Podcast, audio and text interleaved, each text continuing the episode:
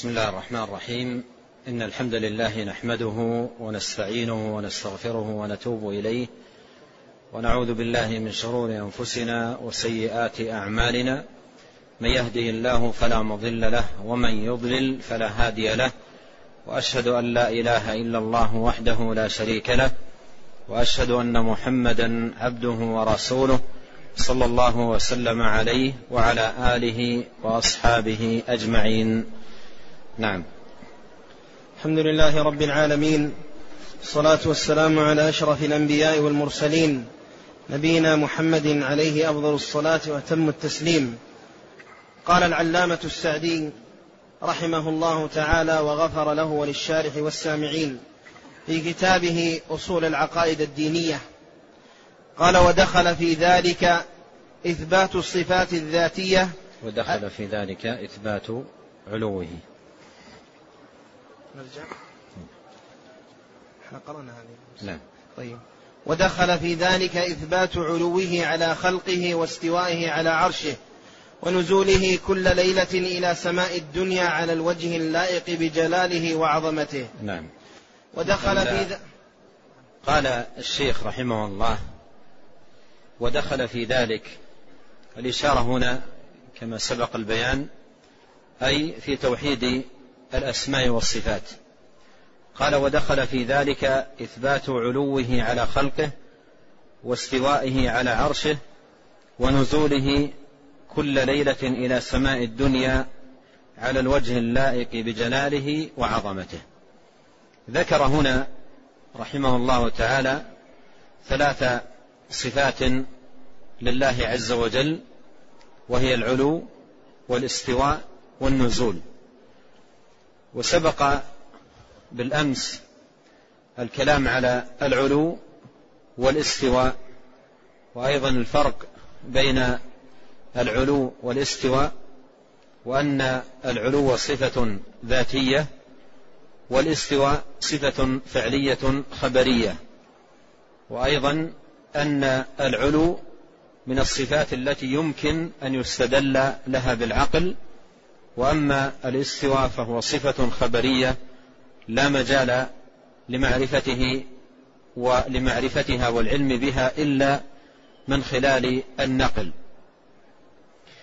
وذكر رحمه الله صفة النزول وهي صفة ثبتت بالحديث المتواتر عن النبي صلى الله عليه وسلم الذي رواه عنه عليه الصلاة والسلام ما يقرب من الثلاث من الثمانية ما يقرب من الثلاثين صحابيا.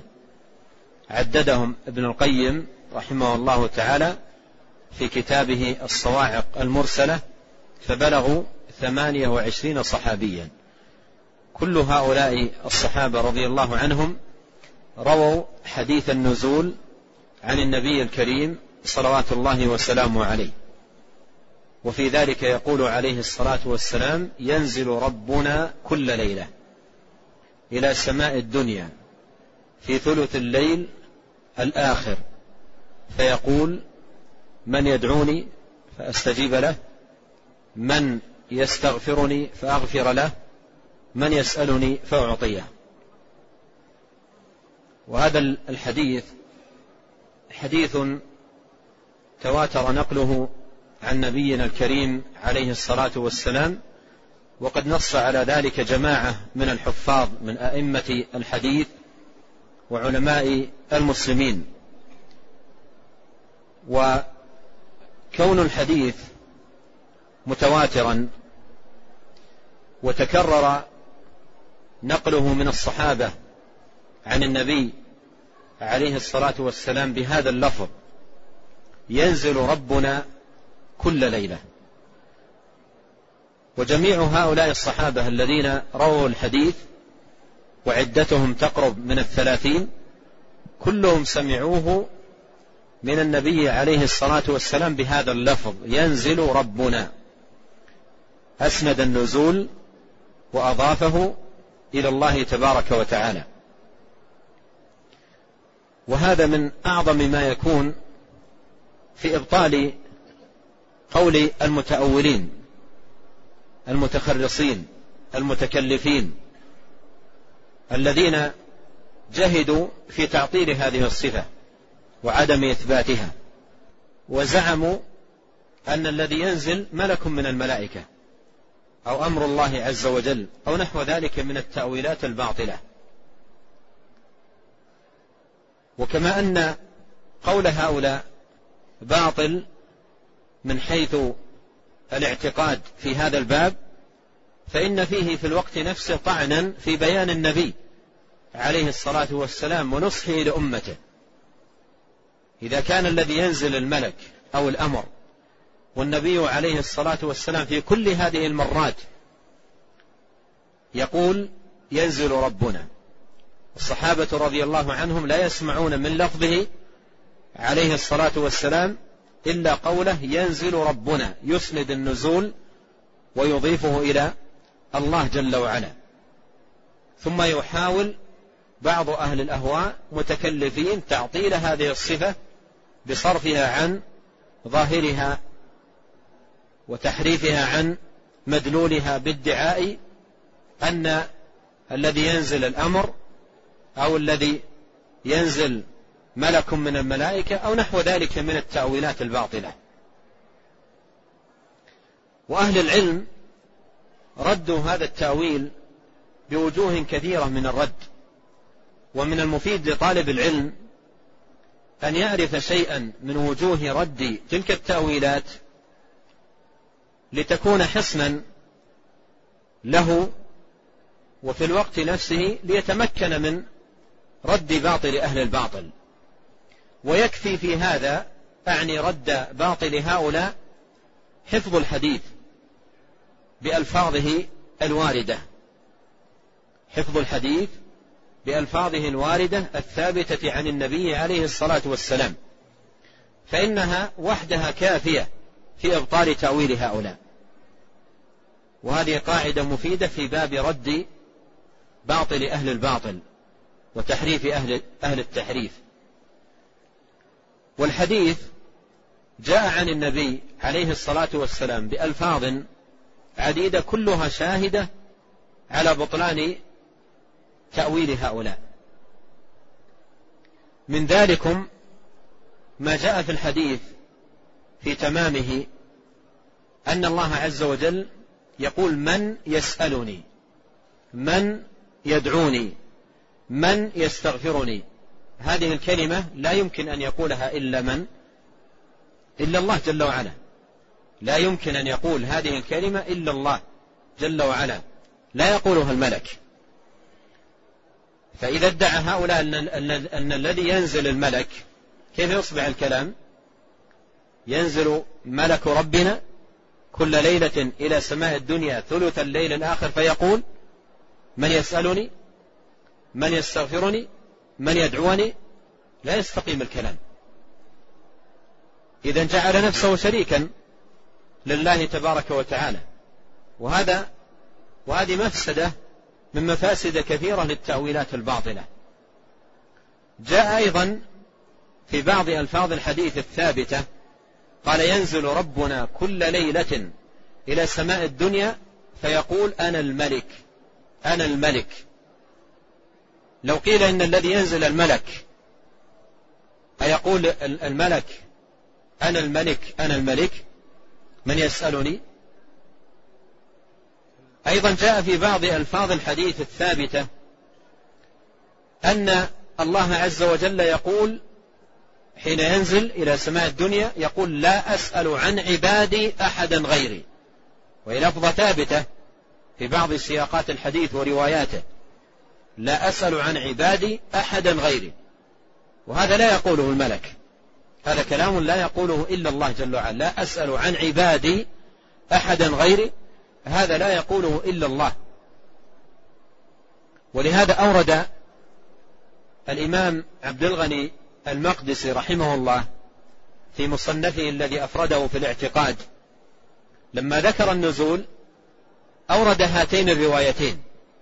رواية لا أسأل عن عبادي أحدا غيري ورواية أنا, أنا الملك أنا الملك ثم عقب ذكره للروايتين ببيان أنهما قاطعتان لتأويل كل مؤول وتحريف كل محرف.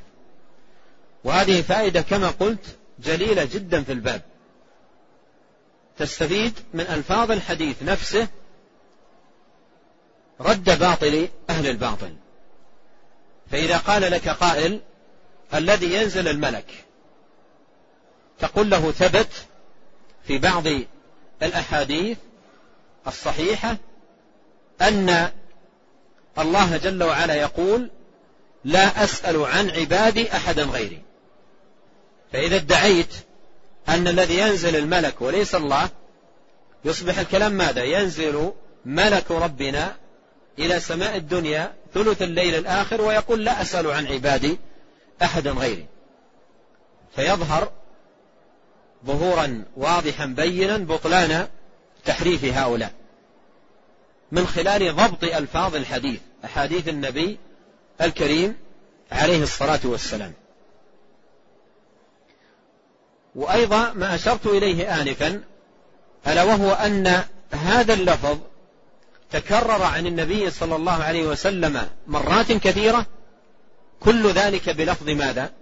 ينزل ربنا. ما من مرة قال ينزل ملك ربنا حتى يحمل المطلق على المقيد مثلا. في كل المرات يقول ينزل رب ينزل ربنا إلى سماء الدنيا ثلث الليل الآخر. النزول صفة إلهية ثابتة لله وهي من صفات من الصفات الفعلية الاختيارية المتعلقة بالمشيئة. وبناء على هذا الحديث يقول أهل السنة أن من صفات الله تبارك وتعالى النزول إلى سماء الدنيا كل ليلة في ثلث الليل الآخر. أن الله عز وجل ينزل إلى سماء الدنيا كل ليلة في ثلث الليل الآخر. وهنا ينبغي أن ينتبه المسلم عندما يثبت هذه الصفة لله وغيرها من صفات الله تبارك وتعالى أن يحذر من الأقيسة الباطلة. قياس الخالق جل وعلا بالمخلوق. فيحاول أن يفهم النزول المضاف إلى الله تبارك وتعالى على ضوء النزول الذي يعرفه من المخلوق. فيقع في التشبيه الباطل. فتثبت الصفة لله جل وعلا على الوجه اللائق بجلاله وعظمته. ولهذا قال الشيخ عبد الرحمن هنا قال رحمه الله ونزوله كل ليلة إلى سماء الدنيا على الوجه اللائق بجلاله وعظمته. لا على الوجه الذي نعهده في المخلوق أو الكيفية التي نعرفها في المخلوق. وإنما على كيفية تليق بجلال الرب وعظمته سبحانه وتعالى. وكما تقرر فيما سبق أن السؤال عن الاستواء وأيضا غيره من صفات الله تبارك وتعالى بكيف سؤال باطل فإن البحث عن كيفية نزول الله تبارك وتعالى بحث باطل. والخوض في هذا الأمر خوض باطل. لا يقال كيف ينزل. نقول إن ربنا تبارك وتعالى ينزل إلى سماء الدنيا نزولا يليق بجلاله وكماله وعظمته سبحانه. وأما كيفية هذه النزول لا نعلمها. لا نعلمها. أخبرنا نبينا صلى الله عليه وسلم أن ربنا ينزل ولم يخبرنا كيف ينزل. ولهذا إثباتنا للنزول إثبات وجود لا إثبات تكييف. نحن نثبت هذه الصفة كما أثبتها أعلم الناس بالله صلوات الله وسلامه عليه ونؤمن بها كما جاءت عن رسولنا عليه الصلاة والسلام ولا نخوض فيها لا بتحريف ولا بتعطيل ولا بتكييف ولا تمثيل. بل نمرها كما جاءت ونؤمن بها كما وردت. ومن فوائد حديث النزول العظيمة بيان الارتباط الوثيق بين العقيدة والشريعة بين الاعتقاد والعمل وأن صحة الاعتقاد ينبني عليه صلاح العمل. ينبني عليه صلاح العمل واستقامة العمل. ولهذا ذكر النبي عليه الصلاة والسلام نزول الرب جل وعلا في ثلث الليل الآخر في معرض ترغيبه صلى الله عليه وسلم في العناية بالثلث الأخير من الليل دعاء وذكرا واستغفارا وتوجها إلى الله وصلاة قال ينزل ربنا كل ليلة إلى سماء الدنيا في ثلث الليل الآخر فيقول من يسألني من يدعوني من يستغفرني. فإذا العقيدة التي هي إيمانك بنزول الرب تبارك وتعالى في ذلك الوقت المبارك فالوقت الذي يعد أحرى أوقات إجابة الدعاء وأفضلها وهو الثلث الأخير من الليل فذكر النبي عليه الصلاة والسلام لهذه العقيدة وهي النزول الإلهي في ذلك الوقت يحرك في قلب الإنسان العناية بهذا الوقت الفاضل دعاء وسؤالا واستغفارا وصلاة. قال تعالى والمستغفرين بالأسحار وقال تعالى وبالأسحار هم يستغفرون فهذه العقيدة تحرك فيك عناية واهتماما بالعمل. وهذا له له أمثلة كثيرة جدا في السنة. الارتباط بين العقيدة والعمل. مثل قوله عليه الصلاة والسلام إنكم سترون ربكم يوم القيامة كما ترون القمر ليلة البدر لا تضامون في رؤيته. هذه عقيدة. فإن استطعتم ألا تغلبوا على صلاة قبل طلوع الشمس وعلى صلاة قبل غروبها فافعلوا. هذا العمل المترتب على الاعتقاد. أخبر عليه الصلاة والسلام بهذه العقيدة وهي أن الله جل وعلا يراه المؤمنون يوم القيامة ثم أخبر عن العمل الذي يثمر هذه الثمرة العظيمة وهي رؤية الله ألا وهو المحافظة على الصلوات ولا سيما صلاة الفجر وصلاة العصر. فإن استطعتم ألا تغلبوا على صلاة قبل طلوع الشمس وعلى صلاة قبل غروبها فافعلوا. فهذا كله يبين الارتباط الوثيق بين العقيدة والشريعة العبادة أصول الإيمان والعمل. نظير ذلك في القرآن قول الله عز وجل ليس البر أن تولوا وجوهكم قبل المشرق والمغرب ولكن البر من آمن بالله واليوم الآخر والملائكة والكتاب والنبيين. هذه العقيدة. ثم ختمت الآية بالعمل الذي هو ثمرة الاعتقاد الصحيح وآتى المال على حبه إلى آخر الآية. فهذا هو العمل المترتب على صحة الاعتقاد وسلامة الاعتقاد. إذا من فوائد الإيمان بحديث النزول واعتقاد نزول الرب تبارك وتعالى نزولا يليق بجلاله وكماله في الثلث الأخير من الليل من ثمار هذا الاعتقاد تقوية الرغبة في العمل وحسن التوجه إلى الله تبارك وتعالى في هذا الوقت الفاضل الذي هو الثلث الأخير من الليل. وأيضا في الوقت نفسه ندرك خطورة تأويلات أهل البدع والأهواء على العمل والعبادة. أرأيتم من خاض في حديث النزول تأويلا وتحريفا وصرفا له عن ظاهره؟ ينزل ربنا يقول أهل الأهواء لا لا ينزل. النزول لا يليق به هكذا يقولون. الذي ينزل ملك أو الأمر أو نحو ذلك. ماذا يحدث من تقرير مثل هذا القول الباطل؟ من حيث الأثر على العبادة والعمل. أهل العلم يقولون عن علماء الكلام أنهم قطاع طريق. لأن هذه التحريفات الباطلة للصفات تقطع الناس في الطريق الذي هم متوجهون إلى الله عز وجل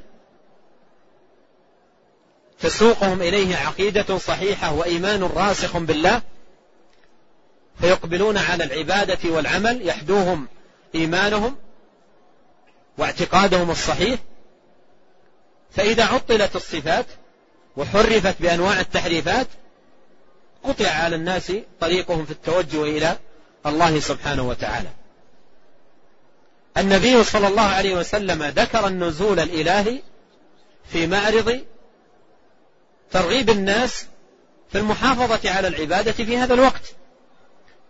فإذا جاء متكلف ومحرف وعطل هذه الصفة وحرفها عن وجهها ترتب على تعطيله لها إعاقة عن العمل الذي ترتب على الإيمان بهذه الصفة. وشيخ الإسلام ابن تيمية رحمه الله تعالى له مجلد كبير في شرح هذا الحديث مطبوع بعنوان شرح حديث النزول. نعم. قال ودخل في ذلك إثبات الصفات الذاتية التي لا ينفك عنها كالسمع والبصر والعلم والعلو ونحوها. نعم. والصفات الفعلية وهي الصفات المتعلقة بمشيئته وقدرته كالكلام والخلق والرزق والرحمة والاستواء على العرش والنزول إلى السماء الدنيا والنزول إلى السماء الدنيا كما يشاء. وأن قال قال رحمه الله ودخل في ذلك إثبات الصفات الذاتية التي لا ينفك عنها كالسمع والبصر والعلم والعلو ونحوها. والصفات الفعلية. ضبط هذه الكلمة تحتمل الضبط الموجود ويكون العطف في قوله والصفات الفعلية على الإثبات.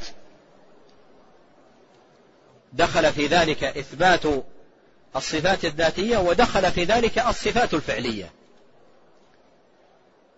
والأولى والله أعلم أن تضبط بالخفض عطفا على الصفات لا على الإثبات. فيكون الكلام ودخل في ذلك إثبات الصفات الذاتية والصفات الفعلية أي إثبات الصفات الفعلية. إثبات الصفات الفعلية. هنا يقرر الشيخ رحمه الله أن مما يدخل في توحيد الأسماء والصفات إثبات الصفات الذاتية لله وإثبات الصفات الفعلية له سبحانه وتعالى. وذكر الشيخ رحمه الله ضابط كلا منهما. فذكر ضابط الصفات الذاتية بقوله التي لا ينفك عنها. بمعنى أنه لم يزل ولا يزال متصفا بها. لا تعلق لها بالمشيئة. فهي صفة لا ينفك عنها لم يزل ولا يزال متصفا بها ولا تعلق لها بالمشيئة. وذكر الشيخ على ذلك بعض الأمثلة. قال كالسمع والبصر والعلم والعلو ونحوها. أي كالوجه واليد والقدم وغيرها من صفات الله تبارك وتعالى. فهذه كلها يقال عنها صفات ذاتية. يقال عنها صفات ذاتية. لماذا؟ لأنها صفات لا ينفك عنها أي الرب تبارك وتعالى لم يزل ولا يزال متصفا بها وليس لها تعلق بالمشيئة. والقسم الثاني من الصفات قال الصفات الفعلية وهي الصفات المتعلقة بمشيئته وقدرته وهي الصفات المتعلقة بمشيئته وقدرته وهذا ضابط الصفة الفعلية أو الصفة الاختيارية ما كان لها تعلق بالمشيئة والقدرة. مثل الكلام والخلق والرزق بفتح الراء والرحمة والاستواء على العرش والنزول إلى السماء الدنيا كما يشاء. هذه كلها صفات فعلية لأنها لها تعلق بالمشيئة. يرزق من يشاء يرحم من يشاء آه، يخلق ما يشاء. استوى على العرش هذا فعل. ينزل إلى سماء الدنيا هذا فعل. فهذا النوع من الصفات يقال عنه صفة فعلية. يقال عنه صفة فعلية. والنوع الأول يقال عنه صفة ذاتية. والصفة الذاتية ضابطها كما تقدم التي لا ينفك عنها أي لم يزل ولا يزال متصفا بها والصفة الفعلية هي المتعلقة بالمشيئة. كما في الأمثلة التي ذكرها الشيخ رحمه الله تعالى. نعم. قال وأنها جميعها تثبت لله. قوله عفوا قوله رحمه الله كالكلام. أهل العلم ذكروا في بعض الصفات أن لها تعلق بالصفات الذاتية من جهة ولها تعلق بالصفات الفعلية من جهة أخرى. لها تعلق بالصفات الذاتية من جهة كون الله تبارك وتعالى لم يزل ولا يزال متصفا بها ولها تعلق بالصفات الفعلية من جهة أنها متعلقة بالمشيئة. ولهذا بعض الصفات قال عنها أهل العلم إنها ذاتية باعتبار فعلية باعتبار. ومثلوا لذلك بصفة الكلام. فالكلام صفة ذاتية باعتبار أن الله عز وجل لا ينفك عن هذه الصفة لم يزل ولا يزال متصفا بالكلام. ومن جهة أخرى الكلام صفة فعلية لأنه من الصفات المتعلقة بالمشيئة يتكلم متى شاء بما شاء سبحانه وتعالى. تكلم بالتوراة ثم تكلم بالإنجيل ثم تكلم بالقرآن فهو عز وجل يتكلم بما شاء متى شاء كلاما يليق بجلاله وكماله وعظمته سبحانه وتعالى. ولهذا فإن صفة الكلام تعد ذاتية باعتبار وفعلية باعتبار نعم. قال وأن جميعها تثبت لله من غير تمثيل ولا تعطيل وأنها كلها قائمة بذاته وهو موصوف بها وأنه تعالى لم يزل ولا يزال يقول ويفعل وأنه فعال لما يريد يتكلم بما شاء إذا شاء كيف شاء لم يزل بالكلام موصوفا وبالرحمة والإحسان معروفا. قال رحمه الله وأن جميعها وأن جميعها تثبت لله من غير تمثيل ولا تعطيل. وأن جميعها أي صفات الله جل وعلا الذاتية منها والفعلية تثبت لله أي على الوجه اللائق بجلاله وكماله وعظمته دون تمثيل ودون تعطيل. تثبت لله على وجه يليق بجلاله. من غير تمثيل. أي من غير تمثيل لصفات الله تبارك وتعالى بصفات خلقه. قال الله تعالى ليس كمثله شيء. وقال تعالى هل تعلم له سميا؟ أي لا سمي له. وقال تعالى فلا تضربوا لله الأمثال. وقال تعالى ولم يكن له كفوا أحد. فإذا تثبت صفات الله لله دون تمثيل أي دون أن يمثل شيء منها بشيء من صفات المخلوقين. ودون تعطيل أي دون نفي لها. والتعطيل هو النفي كما سبق بيان ذلك.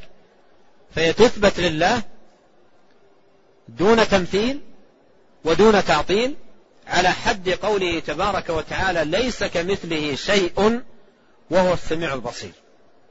وقد قال أهل العلم إثبات الله جل وعلا للسمع والبصر بعد نفي المثلية دليل على أن إثبات الصفات لله على الوجه اللائق بجلاله وكماله لا يستلزم تشبيها أو تمثيلا.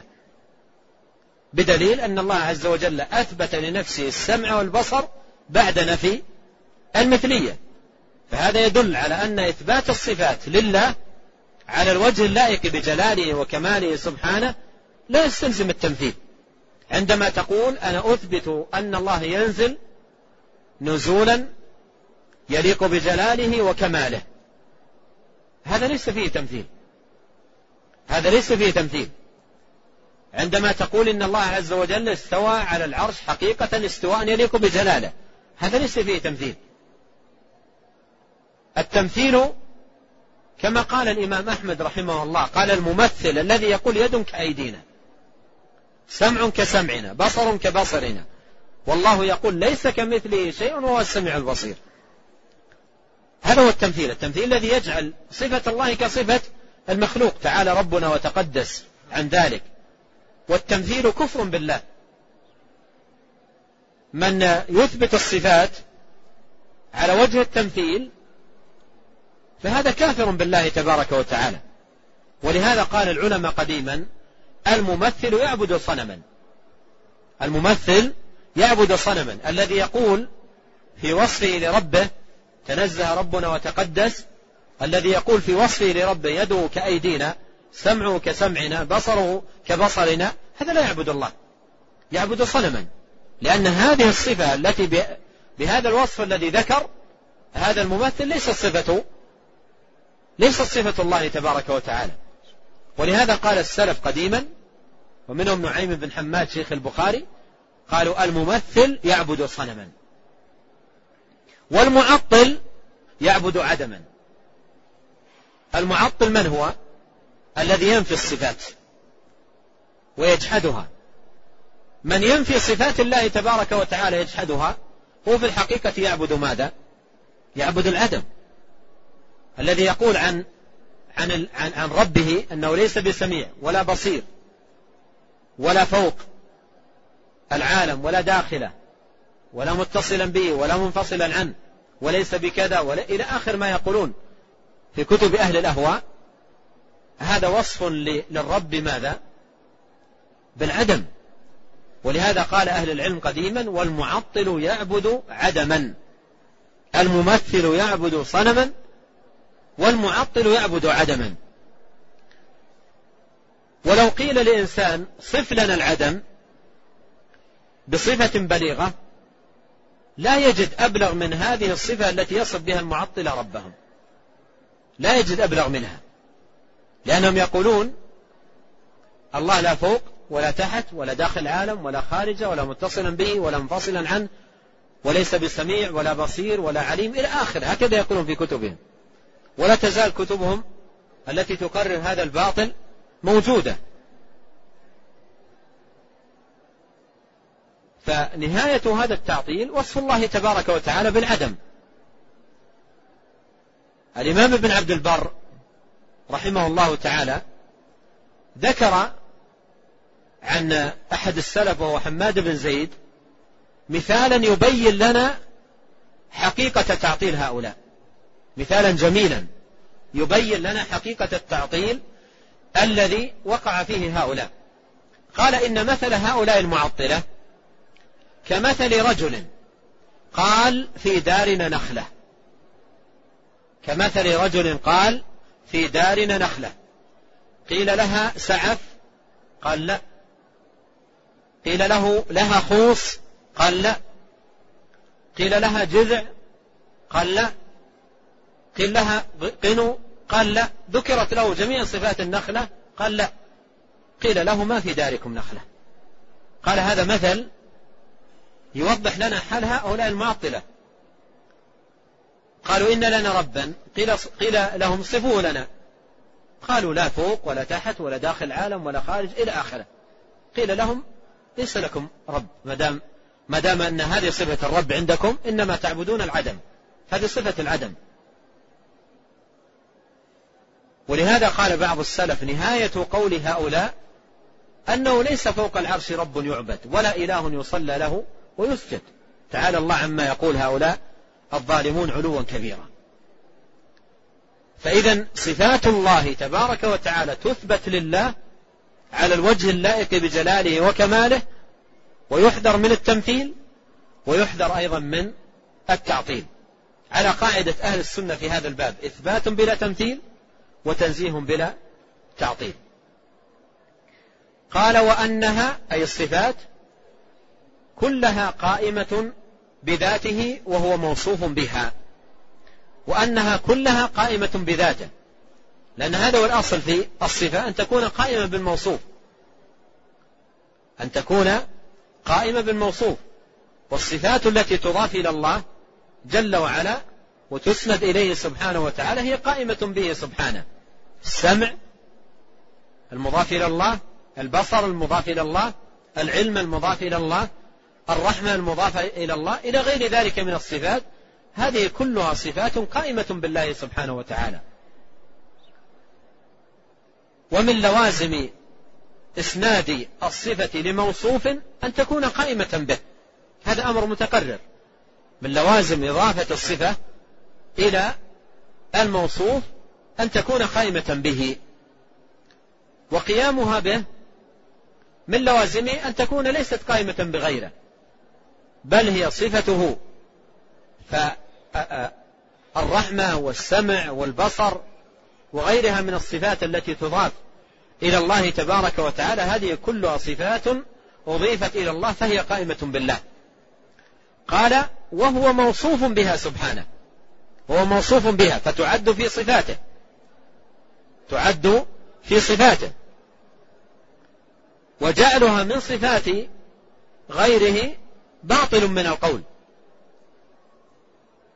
وهذا يبين لنا يعني هذا التقرير الذي يشير إليه الشيخ رحمه الله يبين لنا فساد التأويل الذي يتكلفه أهل, أهل الأهواء.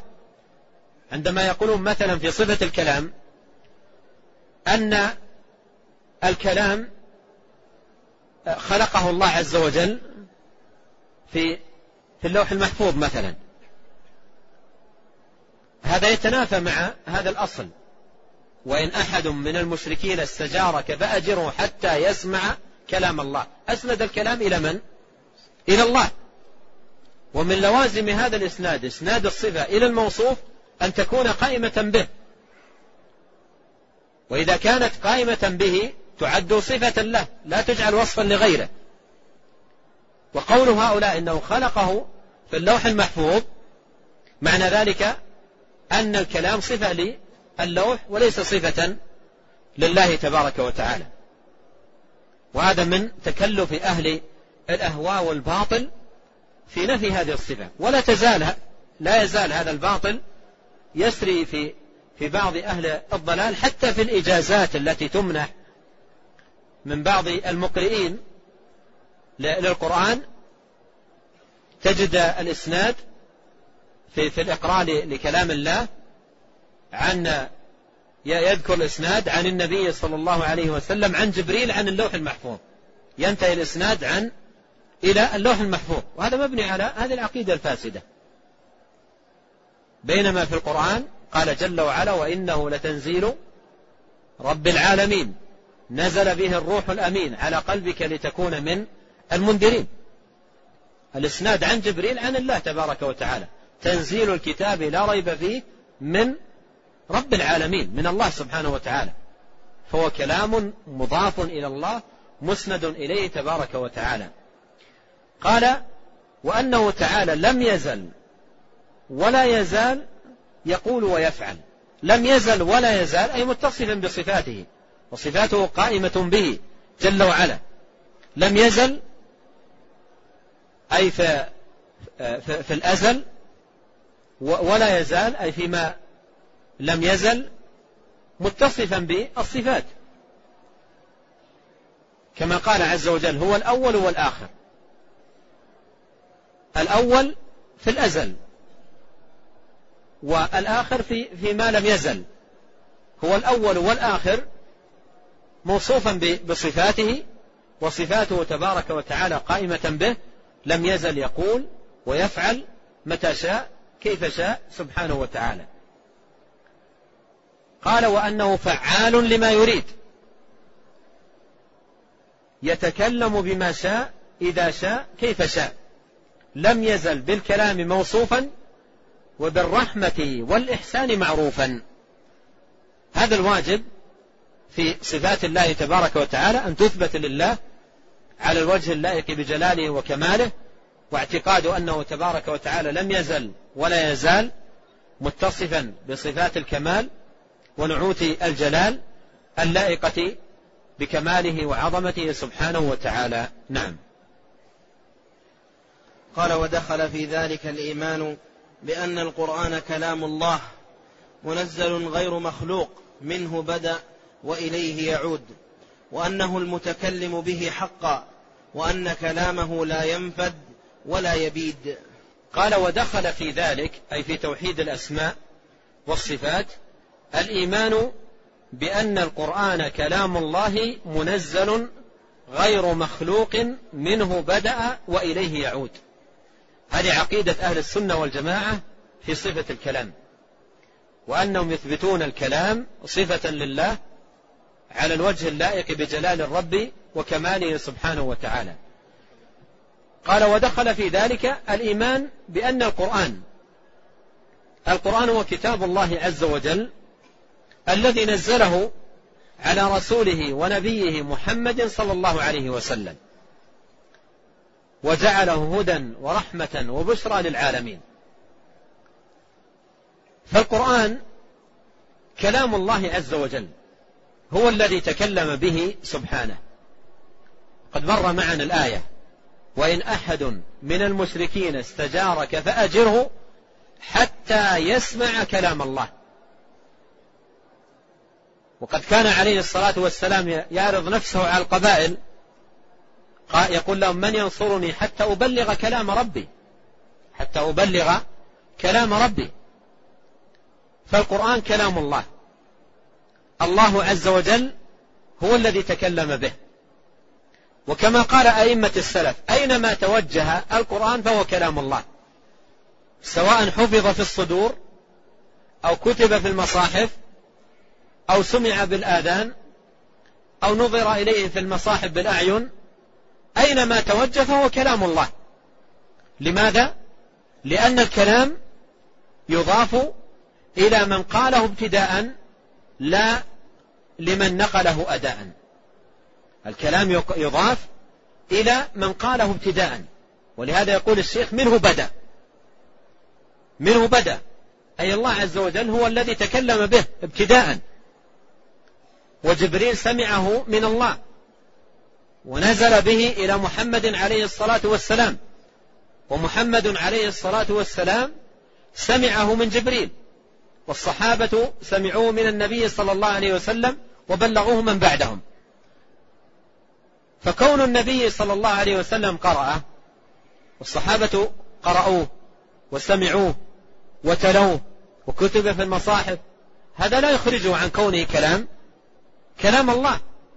ولهذا قال جل وعلا وإن أحد من المشركين استجارك فأجره حتى يسمع كلام الله. لم يقل حتى يسمع كلام التالي للقرآن. لأن الكلام الذي في المصاحف الذي هو كلام الله هو كلامه جل وعلا ليس كلام التالي للقرآن. بل هو كلام الله منه بدأ هو الذي تكلم به جل وعلا. فيضاف الكلام إلى من تكلم به ابتداء لا إلى من نقله أداء. لا لمن نقله أداء. وهذا أمر معروف. ومتقرر في كل ما ينقل من الكلام. فالكلام يضاف إلى من قاله ابتداء لا إلى من نقله أداء. قال بأن القرآن كلام الله منزل غير مخلوق. منزل أي من الله. قال تعالى وإنه لتنزيل وإنه أي القرآن لتنزيل رب العالمين. نزل به الروح الأمين. فالقرآن منزل أي من الله عز وجل. غير مخلوق. أي أن إضافته إلى الله سبحانه وتعالى إضافة وصف لا إضافة خلق.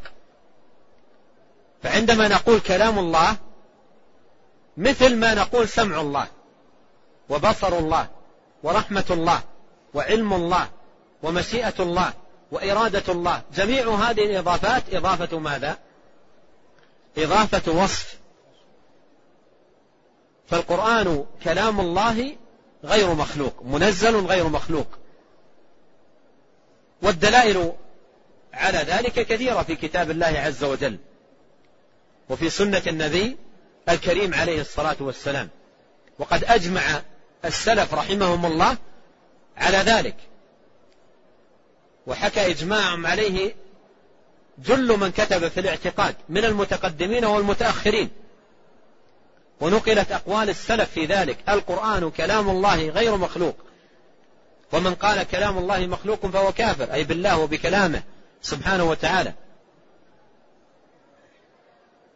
والإمام اللالكائي رحمه الله في كتابه شرح الاعتقاد نقل هذا الكلام عن أكثر من خمسمائة نفس من التابعين وأتباع التابعين وأئمة المسلمين قال بأن القرآن كلام الله منزل غير مخلوق منه بدأ وإليه يعود. منه بدأ أي هو الذي تكلم به ابتداء. وإليه يعود أي عندما يرفع المص... ترفع المصاحف ويرفع كلام الله عز وجل ويصبح الناس وهذا يأتي وهذا يكون في آخر الزمان ولا يكون ثمة شيء من كلامه. من القرآن. إليه يعود يرفع الكلام. قد دل على ذلك دلائل فالقرآن يرفع. وهذا معنى قول السلف رحمهم الله وإليه يعود. أي أنه عندما يرفع في آخر الزمان ولا يبقى في الصدور ولا في السطور شيء من كلام الله تبارك وتعالى بل يرفع. يصبح الناس ولا يجدون شيئا من من كلام الله عز وجل الذي كتب ويتلى. هذا معنى قولهم وإليه يعود. منه بدأ وإليه يعود. وأنه المتكلم به حقا. وأنه أي الله المتكلم به أي القرآن حقا. لا غيره سبحانه. فالذي تكلم بالقرآن هو الله جل وعلا. وعندما يعتقد المسلم أن هذا القرآن الموجود في المصاحف هو كلام الله جل وعلا فإن هذا يورث ماذا؟ تعظيما للقرآن واحتراما له ومعرفة لقدره وشأنه بخلاف الذين يعتقدون أنه مخلوق من المخلوقات. فهذا يورث إهمالا واستهانة واستخفافا بالقرآن وعدم معرفة بقدر القرآن الذي هو كلام الله عز وجل. قال وأنه المتكلم به حقا وأن كلامه لا ينفد.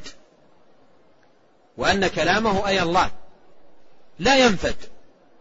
وهذا كما سبق أن قال الشيخ رحمه الله لم يزل ولا يزال متكلما. لا ينفد. شاهد ذلك قول الله عز وجل قل لو كان البحر مدادا لكلمات ربي لنفد البحر. قبل أن تنفد كلمات ربي ولو جئنا بمثله مددا. وقال تعالى ولو أن ما في الأرض من شجرة أقلام والبحر يمده من بعده سبعة أبحر ما نفدت كلمات الله. فكلامه سبحانه وتعالى لا ينفد ولا يبيد. كلامه سبحانه وتعالى لا ينفد ولا يبيد. فهنا قرر الشيخ رحمه الله تعالى الاعتقاد في كلام الله عز وجل وفيما يتعلق بالقرآن على وجه الخصوص وأنه كلام الله عز وجل غير مخلوق وقل غير مخلوق كلام مليكنا بذلك دان الأتقياء وأفصحوا كما قال ذلك ابن أبي حاتم في حائيته. نعم. قال ودخل في ذلك الإيمان بأنه قريب مجيب. وأنه مع ذلك علي أعلى وأنه لا منافاة بين كمال علوه وكمال قربه لأنه ليس كمثله شيء في جميع نعوته وصفاته. قال ودخل في ذلك الإيمان بأنه قريب مجيب. الإيمان بأنه قريب مجيب. قال قال الله تبارك وتعالى وإذا سألك عبادي عني فإني قريب أجيب دعوة الداعي إذا دعان. قال تعالى وقال ربكم ادعوني أستجب لكم. إن الذين يستكبرون عن عبادتي سيدخلون جهنم داخلين. الشاهد في الآية الأولى وإذا سألك عبادي عني فإني قريب. أجيب دعوة الداعي إذا دعان. فالله تبارك وتعالى قريب أي من العابدين مجيب أي للداعين. قريب من عباده جل وعلا. وفي الحديث القدسي يقول الله عز وجل ما تقرب إلي عبدي بشيء أحب إلي مما افترضته عليه ولا يزال عبدي يتقرب إلي بالنوافل حتى أحبه. في الحديث الآخر من تقرب إلي شبرا تقربت منه ذراعا. فالله عز وجل قريب من عباده. ولا منافاة كما يقول الشيخ رحمه الله بين إثبات قربه من عباده وبين الإيمان بعلوه سبحانه وتعالى واستوائه على عرشه. وسبق الإشارة أن الواجب في صفات الله تبارك وتعالى أن تثبت لله على الوجه اللائق بجلاله وكماله سبحانه ولا يقاس جل وعلا في شيء من صفاته بشيء من مخلوقاته. ولهذا نحن نعتقد أن الله عز وجل مستو على عرشه استواء يليق بجلاله وكماله وعظمته سبحانه وأنه بائن من مخلوقاته ليس في ذاته شيء من مخلوقاته ولا في مخلوقاته شيء من ذاته. وأيضا نعتقد في الوقت نفسه أنه يقرب سبحانه وتعالى من عباده الطائعين وأهل الإيمان يقرب منه منهم تبارك وتعالى كيف شاء. يقرب منهم تبارك وتعالى كيف شاء. قال ودخل في ذلك الإيمان بأنه قريب مجيب وأنه مع ذلك علي أعلى. ولا تنافي بين الأمرين. قال وأنه لا منافاة بين كمال علوه وكمال قربه لأن ذلك كله حق. العلو حق ثابت في القرآن والقرب حق ثابت في القرآن وثابت أيضا في سنة النبي الكريم عليه الصلاة والسلام. ولا أحد أعلم بالله من الله ولا أحد أعلم بالله من خلق الله من رسول الله صلى الله عليه وسلم. فكل ذلك حق. كل ما أخبر الله سبحانه وتعالى به عن نفسه أو أخبر عنه به رسوله صلى الله عليه وسلم فإنه حق. فالعلو حق والقرب حق. الله عز وجل علي أعلى مستو على عرشه بائن من خلقه سبحانه وتعالى وهو يقرب من عباده المؤمنين كيف شاء جل وعلا. قربا لا نعلم كيفيته ولا نقيسه بقرب مخلوق من مخلوق. بل الله عز وجل ليس كمثله شيء. كما أن له ذاتا لا تشبه الذوات فله تبارك وتعالى صفات لا تشبه الصفات. قال وأنه لا منافاة بين كمال علوه وكمال قربه لأنه ليس كمثله شيء في جميع نعوته وصفاته. ومن ومن مضى في هذا الباب على هذه القاعدة قاعدة الإثبات مع نفي التمثيل فإنه يسلم من أباطيل أهل الباطل. يثبت لله صفاته بلا تمثيل وينزه الله تبارك وتعالى عن مشابهة خلقه بلا تعطيل. نعم. قال ولا ولا يتم توحيد الأسماء والصفات حتى يؤمن بكل ما جاء به الكتاب والسنة. من الأسماء والصفات والأفعال وأحكامها على وجه يليق بعظمة الباري ويعلم أنه كما أنه لا يماثله أحد في ذاته فلا يماثله أحد في صفاته. ومن ظن أن في بعض العقليات ما يوجب تأويل بعض الصفات على غير معناها المعروف فقد ضل ضلالا بعيدا. قال رحمه الله ولا يتم توحيد الأسماء والصفات حتى يؤمن بكل ما جاء به الكتاب والسنة من الأسماء والصفات والأفعال وأحكامها على وجه يليق بعظمة الباري. هذا فيه تأكيد لما سبق وتقرير لما سبق بيانه. قد قرر الشيخ رحمه الله أركان الإيمان بأسماء الله الثلاثة وهي الإيمان بالأسماء والإيمان بالصفات والإيمان بالأفعال وأحكامها. هذه الأركان الثلاثة المتقدمة. لأن عرفنا أن الصفات أن الأسماء منها أسماء تدل على صفات ذاتية ومنها أسماء تدل على صفات فعلية. فإذا لا يكون مؤمنا بأسماء الله إلا من آمن بالأسماء والصفات والأفعال وأحكامها. أحكامها مثل ما ذكر الشيخ فيما سبق أي أحكام الصفات. مثل السمع حكمه أنه يسمع. البصر أنه يبصر. العلم أنه يعلم. القدرة يقدر. الرزق يرزق وهكذا. فلا بد من الإيمان بهذه الأمور الأسماء الحسنى والصفات العليا والأفعال العظيمة وأحكام هذه الصفات سواء الصفات الذاتية مثل السميع البصير أو السمع والبصر أو الصفات الفعلية مثل الرزق والإحياء والإماتة وغيرها من صفاته تبارك وتعالى. قال على وجه يليق بعظمة الرب وهذا لا بد أن يكون في جميع الصفات أن تثبت لله على وجه يليق بعظمة الله لا على ما على ما نعهده في المخلوقات.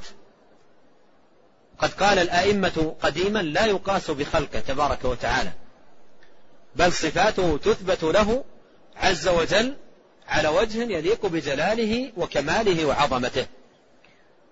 ثم ذكر قاعدة عظيمة جدا في هذا الباب. قال ويعلم أنه كما أنه لا يماثله أحد في ذاته فلا يماثله أحد في صفاته. هذه قاعدة عظيمة جدا في باب الصفات تقريرا وردا تقريرا للحق وردا لباطل أهل الباطل. أن نعلم أن أنه تبارك وتعالى كما أن له ذاتا لا يماثله أحد فيها ذاتا لا كالذوات فإن له تبارك وتعالى صفات لا تشبه الصفات. ولهذا قال أهل العلم القول في الصفات كالقول في الذات. القول في صفات الله كالقول في ذاته أي كما أنه سبحانه وتعالى له ذات لا تشبه الذوات ولا تماثلها الذوات. فأيضا القول في الصفات هو نفسه. أننا نثبت لله تبارك وتعالى صفات لا تشبه الصفات. أمثل لذلك على لك أمثل لك بذلك بمثال. عندما تثبت الحديث المتقدم ينزل ربنا إلى سماء الدنيا كل ليلة.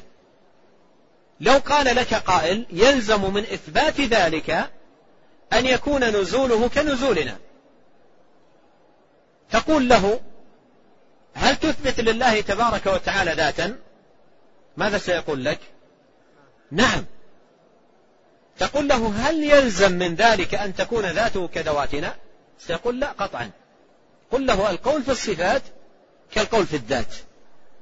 أي كما أننا نثبت لله تبارك وتعالى جميعا ذاتا لا كالذوات فأيضا نثبت له تبارك وتعالى صفات لا كالصفات فصفات الله تبارك وتعالى المضافة إليه سبحانه تليق بجلاله وكماله وعظمته كما أنه سبحانه وتعالى له ذات تليق بجلاله وكماله وعظمته لا كالذوات هذا معنى قوله رحمه الله ويعلم أنه كما أنه لا يماثله أحد في ذاته فلا يماثله أحد في صفاته.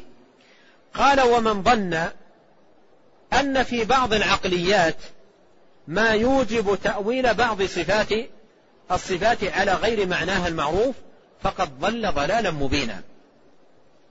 من ظن أن في بعض العقليات أي ما تتوصل إليه عقول الناس من ظن أن بعض العقليات توجب تأويل بعض الصفات على غير معناها. فقد ضل ضلالا مبينا. لماذا؟ لأنه جعل عقله القاصر حاكما على كلام الله وكلام رسوله صلى الله عليه وسلم. والله تبارك وتعالى يقول يا أيها الذين آمنوا لا تقدموا بين يدي الله ورسوله. وأي تقدم بين يدي الله ورسوله أعظم من هذا؟ أن يثبت الرب جل وعلا لنفسه الصفة ثم يقول قائل من الناس هذه صفة لا تليق بالله. أو يثبتها له رسوله عليه الصلاة والسلام فيقول قائل هذه صفة لا تليق بالله العقل يوجب تأويلها. فيكون بذلك قد جعل العقل القاصر حاكما على كلام الله وكلام رسوله صلى الله عليه وسلم. وهذا ولهذا قال الشيخ فقد ضل ضلالا مبينا. أي وقع في ضلال بين واضح حيث جعل عقله القاصر حاكما على كلام الله وكلام رسوله صلى الله عليه وسلم. والله يقول ولا تقف ما ليس لك به علم.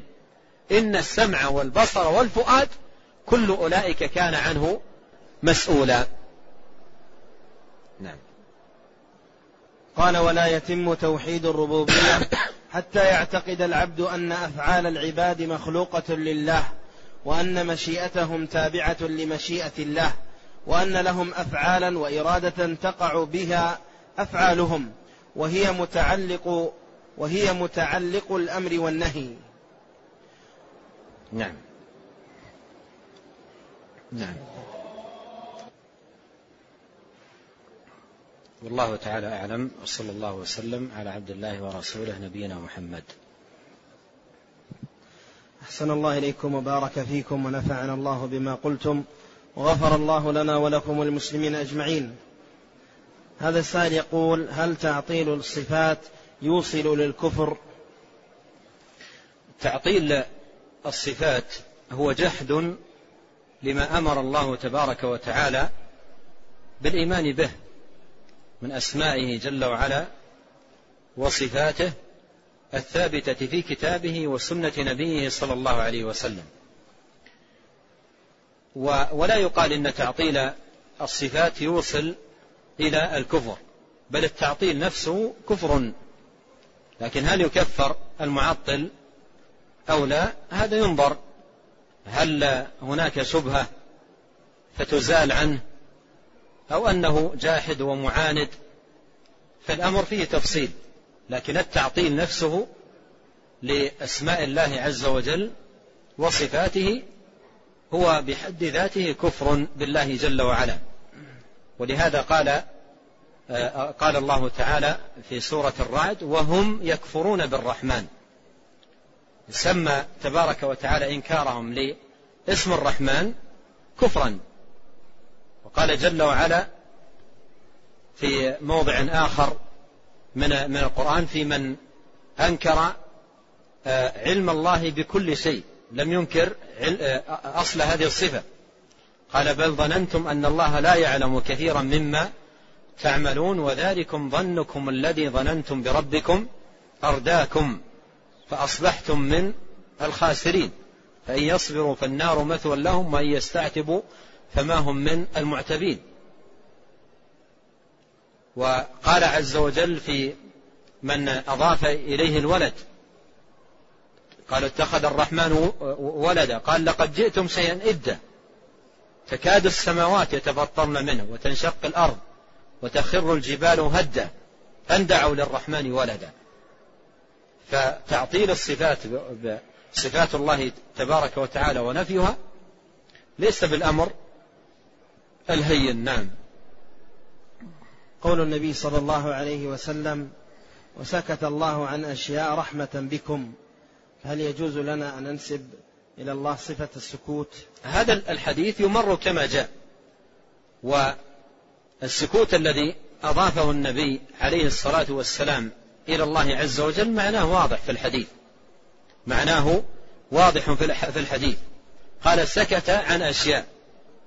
والمعنى أن هناك أشياء لم يذكر فيها حكم لا بالنفي ولا بالإثبات.